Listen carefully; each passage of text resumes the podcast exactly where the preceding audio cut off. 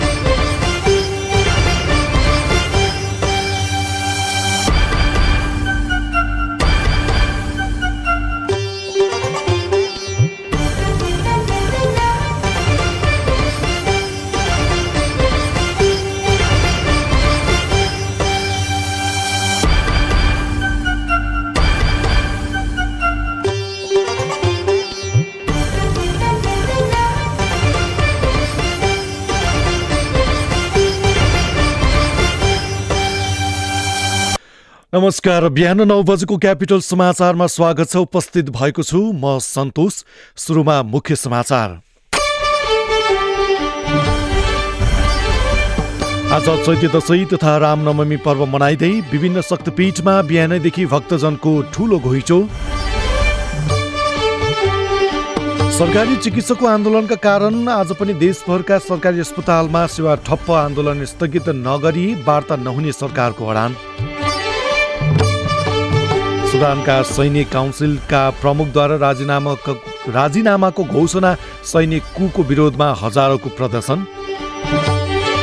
र ICC under nineteen एक दिवसीय विश्वकप क्रिकेटको छनौट खेलमा मलेसिया र नेपाल बीचको खेल जारी नेपाल पहिलो ब्याटिङ गर्दै। आफ्नो बेग्लै पहिचान बनाउन चाहनेहरूका लागि Capital Media Group present 100% product platform for modeling and fashion. Mr. and Miss SEE Capital Season 2 with productive and effective sessions like modeling and grooming session, fashion portfolio shoot, celebrity interaction, RJ and VJ class, motivational classes, heritage work, hospitality management, disaster management class. This power pack training will be provided by well-known personalities of the industry. Mr. and Miss SEE Capital Season 2 organized by Capital Media Group. Event managed by 3D Nepal. Come be part of it. First audition 23rd of Chaitra 2075 Second audition 30th of Chaitra 2075 Third audition 7th of Boisak 2076 Venue Capital FM Tapagaon New Baneshwar For quick registration type MMSC space name address and mobile number and send it to 33001 For more detailed contact 01 5244 645 9869 577 879 Mr. and Miss SEE Capital Season 2 Be creative, fashionable and yourself Capital समाचार तपाईँ काठमाडौँको ninety two point four megahertz radio मोरङको Sarangi one one point three megahertz र पोखराको radio Sarangi ninety three point eight megahertz सहित देशभरका विभिन्न FM स्टेसनबाट एकैसाथ सुनिरहनु भएको छ। अब समाचार विस्तारमा। आज चैत्य दशैँ तथा रामनवमी पर्व। चैत्य दशैंको भोलिपल्ट रामनवमी पर्व मनाउने गरिएको भए पनि यस वर्ष दुवै तिथि एकै दिन परेकाले चैत्य दशैँ तथा रामनवमी पर्व आज एकै दिन मनाइँदैछ। चैत्य दशैँ शक्ति स्वरूपा देवी भगवतीको पूजा आराधना गरी मनाउने गरिन्छ। चैत्य दशैँ हरेक वर्षको चैत्य शुक्ल अष्टमीका दिनमा मनाउने परम्परा छ। असुर शक्तिमाथि दैव शक्तिको जित तथा असत्यमाथि सत्यको विजयका रूपमा लिइने दशैंलाई नेपाली समाजमा महत्वका साथमा हेरिन्छ। वर्षमा दुई पटक चैत र असोजमा मनाउने दशैंका अवसरमा गरिने दुर्गा पूजाको विशेष महत्व रहेको छ। यस्तै घर घरमा तथा देवीका मन्दिरमा देवी भागवत कालिका पुराण लगायतका स्तूप पाठहरू गर्ने गरिन्छ। शक्ति स्वरूपा भगवतीको आराधनाको महत्व सप्त सप्तशती चण्डी देवी भगवत कालीका पुराण आदिमा उल्लेख भएको छ। चैते दशैंका दिन काठमाडौँको दक्षिणकाली सोगा शोभा भगवती गोेश्वरी नक्साल भगवती सङ्कटा कालका स्थान गीता मन्दिर नागेश्वर भक्तपुर लगायतका साथै गोर्खाको मनकामना गोर्खा गोरखकाली काभ्रेको प्राणचोक भगवती पोखराको बिन्दीवासिनी लगायतका देशका शक्तिपीठहरूमा बिहानैदेखि दर्शनार्थीको ठूलो घुइँचो लागेको छ। त्यस्तै रामनवमीको अवसरमा श्रद्धा तथा भक्तिपूर्वक मर्यादा पुरुषोत्तम श्रीरामको पूजा आराधना गरी मनाउने चलन रहेको छ। हरेक वर्ष चैत शुक्ल नवमीमा यो पर्व मनाउने परम्परा रहेको छ। देशभरका राम मन्दिरहरूमा पूजा गरी यो चाड मनाउने गरिन्छ। असुर र असत्य अत्याचारी रावणमाथि विजय प्राप्त गरेका श्रीरामको सम्झनामा राम मन्दिरहरूमा पूजापाठ गर्ने चलन रहेको छ। त्रेतायुगमा यसै दिन अयोध्यामा श्रीरामको जन्म भएको औपचारिक ग्रन्थमा उल्लेख छ। देशभरका विभिन्न पवित्र नदी ताल तथा कुण्डमा स्नान गरी व्रत बसी राम गीता पाठ गर्ने चलन रहेको छ। यसैबीच आज जनकपुरमा राम नवमीको अवसरमा जानकी मन्दिरमा बिहानैदेखि दर्शनार्थीको भिड लागेको छ। यो दिन जनकपुरको प्रसिद्ध दुधमती नदीमा नुहाई राम जानकी मन्दिरमा पूजा पाठ गर्दा मनोआकांक्षा प्राप्त हुने जनविश्वास रहिआएको छ।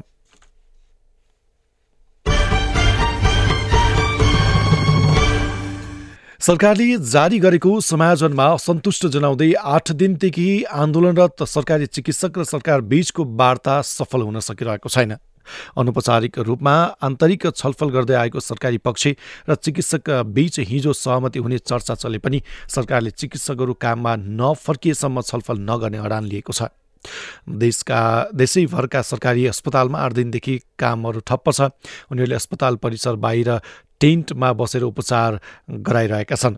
जसले गर्दा आर्थिक अभावमा कमजोर भएका बिरामीहरू मारमा पर्ने गरेका छन्। आकस्मिक शल्यक्रिया भए पनि लामो समयदेखि आफ्नो शल्यक्रिया कुरेर बिरामीहरू बस्न बाध्य भएका छन्। सबै चिकित्सकलाई सङ्घ अन्तर्गत राखेर परिचालन गरिनुपर्ने चिकित्सकको मागमा मन्त्रालयले कर्मचारी सङ्घ प्रदेश स्थानीय तह जहाँ गए पनि बढुवामा समस्या नहुने र अध्ययन अध्यापनमा सङ्घ बराबरको अधिकार भएको दावी गर्दै आएको छ।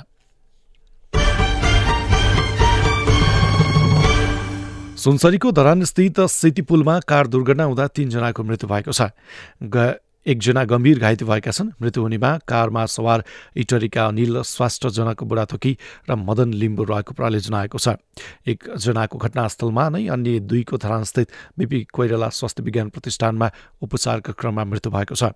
कार चालक गोविन्द बस्नेत भनी गम्भीर घाइते भएका छन्। उनको बिपी कोइराला स्वास्थ्य विज्ञान प्रतिष्ठानमा उपचार भइरहेको छ। गैराती धरानबाट इटरीतर्फ जाँदै गरेको मे एक त छ छ नौ दुई नम्बरको ट्र्याक्टरको ट्रलीमा बा बिस छ चार शून्य सात छ नम्बरको कार ठोकिँदा दुर्घटना भएको थियो।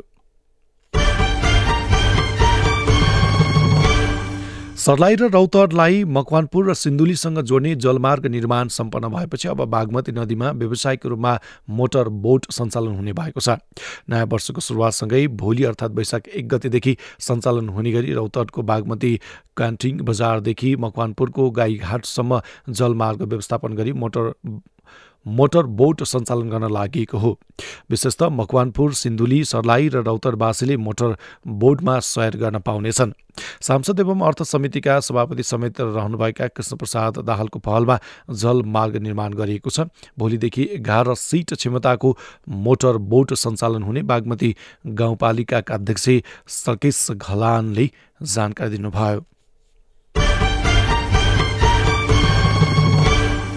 देशका अधिकांश क्षेत्रको मौसममा आज आंशिकदेखि सामान्य बदली हुने र केही ठाउँमा पानी पर्ने जल तथा मौसम पूर्वानुमान महाशाखाले जनाएको छ।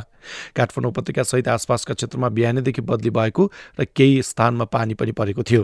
काठमाडौँ उपत्यका सहित आसपासको क्षेत्र र देशको मध्य पहाडी इलाकामा दिनभर आंशिकदेखि सामान्य बदली हुने र केही स्थानमा मेघगर्जनसहित हल्का वर्षाको सम्भावना रहेको मौसमविदले बताएका छन्। पूर्वको पहाडी क्षेत्रको मौसम पनि दिनभर जसो आंशिकदेखि सामान्य बदली रहने केही ठाउँमा मेघगर्जनसहित हल्का वर्षाको सम्भावना रहेको पनि मौसमविदहरूको अनुमान छ। पश्चिम पहाडी क्षेत्रको मौसम पनि सामान्यतया बदलिरहने मौसमविदले बताएका छन्। केही ठाउँमा पानी पर्ने पनि सम्भावना रहेको छ।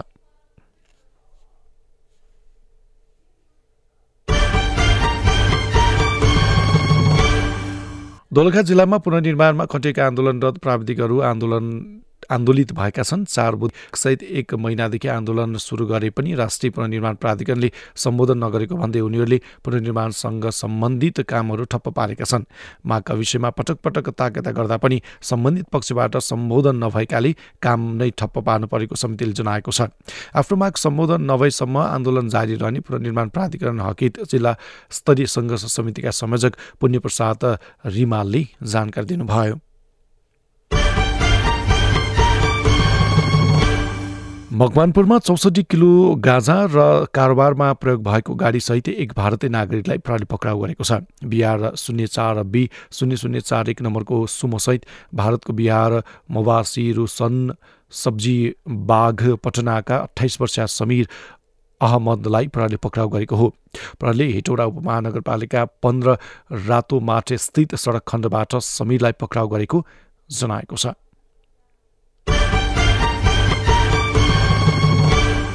मोतियारी अमलेखगञ्ज पाइपलाइनको निर्माण कार्य असारभित्र सक्ने गरी तीव्र गतिमा काम अगाडि बढेको छ। इन्डियन ओइल कर्पोरेसनको सहयोगमा निर्माणाधीन आयोजनाको कामले तीव्रता लिएको पाइपलाइनको निर्माण पक्ष हेरिरहेका आइओसीको बिहार पाइपलाइन परियोजना हेर्ने महाप्रबन्धक एनके पण्डाले जानकारी दिनुभएको छ। महाप्रबन्धक पण्डाले कुनै समस्या भएन भने आगामी पन्ध्र असारभित्र पाइपलाइन निर्माण सम्पन्न हुने उल्लेख गर्नुभयो। अन्तर्राष्ट्रिय समाचार। अफ्रिकी मुलुक सुडानका रक्षा मन्त्री तथा सैनिक काउन्सिलरका प्रमुख अबाद इन उफले राजीनामा घोषणा गरेका छन्। सैनिक कु गरेको एक दिनपछि नै उनले पद छाडेको घोषणा गरेका हुन्। सैनिक काउन्सिलले तीन दशकदेखि सत्तामा रहेका राष्ट्रपति उमर अल वसिदलाई पक्राउ गरेर बिहिबारदेखि सुडानको सत्ता आफ्नो हातमा लिएको थियो। तर नागरिक स्तरबाट चर्को विरोध भएपछि सैनिक काउन्सिलका प्रमुख रक्षा मन्त्री अबादले राष्ट्रिय टेलिभिजन मार्फत सम्बोधन गर्दै पछि हटेको घोषणा गरेका छन्। पछिल्लो केही दिन केही महिनादेखि राष्ट्रपति ओमर विरुद्ध प्रदर्शन गर्दै आएकाहरूले सैनिक कुको विरोधमा सडकमै ओर्लिएर कर्फ्यूको समेत व्यवस्था गर्दै प्रदर्शन चर्काएपछि उनी पछि हट्न बाध्य भएका हुन्। खेल समाचार। आठौँ राष्ट्रिय खेलकुद प्रतियोगिता अन्तर्गत आज नौ खेल हुँदैछ। आज बर्दियाको बाँसगढीमा कबड्डीका खेल हुनेछन् भने नेपालगञ्जको ज्ञानोदय माविमा बक्सिङका खेलहरू निरन्तरता पाउनेछन्। घोराईको कबर हलमा टेबल टेनिस खेल शनिबार अर्थात् आज सञ्चालन हुनेछ। शुक्रबारको खेलमा मिक्स डबल्समा स्यान्टु श्रेष्ठ र नवीना श्रेष्ठको जोडीले स्वर्ण जितेको छ। दाङमा पुरुष बास्केटबलको खेल आज पनि जारी रहनेछ। महिलाका खेल आजबाट नै सुरु हुनेछन्। बर्दियामा बुद्धिचालको खेल पनि सञ्चालन हुँदैछ। शुक्रबारको खेलमा पुलिसका मदन कृष्ण कायस्थ र महिलामा सुजना लोहनीले स्वर्ण जितेका छन्। नेपालगञ्जमा सञ्चालन भइरहेको हक्कीमा आजबाट महिला खेल सुरु हुनेछन् भने पुरुष हक्कीमा पुरुष हक्कीमा पुलिस र प्रदेश नम्बर पाँचले लगातार दुई जित निकालेको छ। र अन्त्यमा आइसिसी अन्डर नाइन्टिन एक दिवसीय क्रिकेट विश्वकप क्रिकेटका लागि मलेसियामा जारी एसिया छनौटको दोस्रो खेलमा नेपाली अहिले बल बलियो टोली युनाइटेड अरब इमिरेट युएसँग प्रतिस्पर्धा गर्दैछ। कलालम्पुर स्थित सिनागोर तर्फ टफ क्लबको मैदानमा नेपालले युए विरुद्ध पहिले ब्याटिङ गरिरहेको छ। अहिलेको ताजा अवस्थामा नेपाल एक्काइस ओभरको समाप्तिमा दुई विकेट गुमाउँदै सन्तानब्बे रन बनाएको छ। खेल समाचारसँगै बिहान नौ बजेको क्यापिटल समाचार सकियो अन्त्यमा मुख्य समाचार।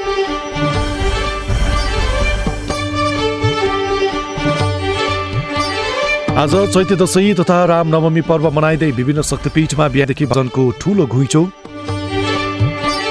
सरकारी चिकित्सकहरूको आन्दोलनका कारण देशैभरि सरकारी अस्पतालमा आज पनि सेवा ठप्प आन्दोलनरत आन्दोलन स्थगित नगरेसम्म वार्ता नहुने सरकारको हडान।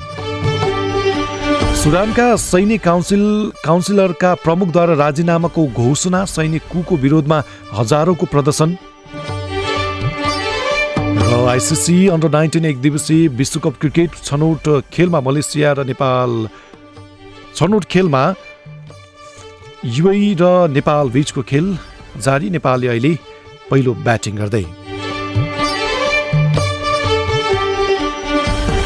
हवस् अहिलेलाई क्यापिटल समाचार सकियो अर्को हाम्रो समाचार बुलेटिन बिहान दस बजी रहनेछ। यस प्रसारणबाट म सन्तोष विदा भए नमस्कार।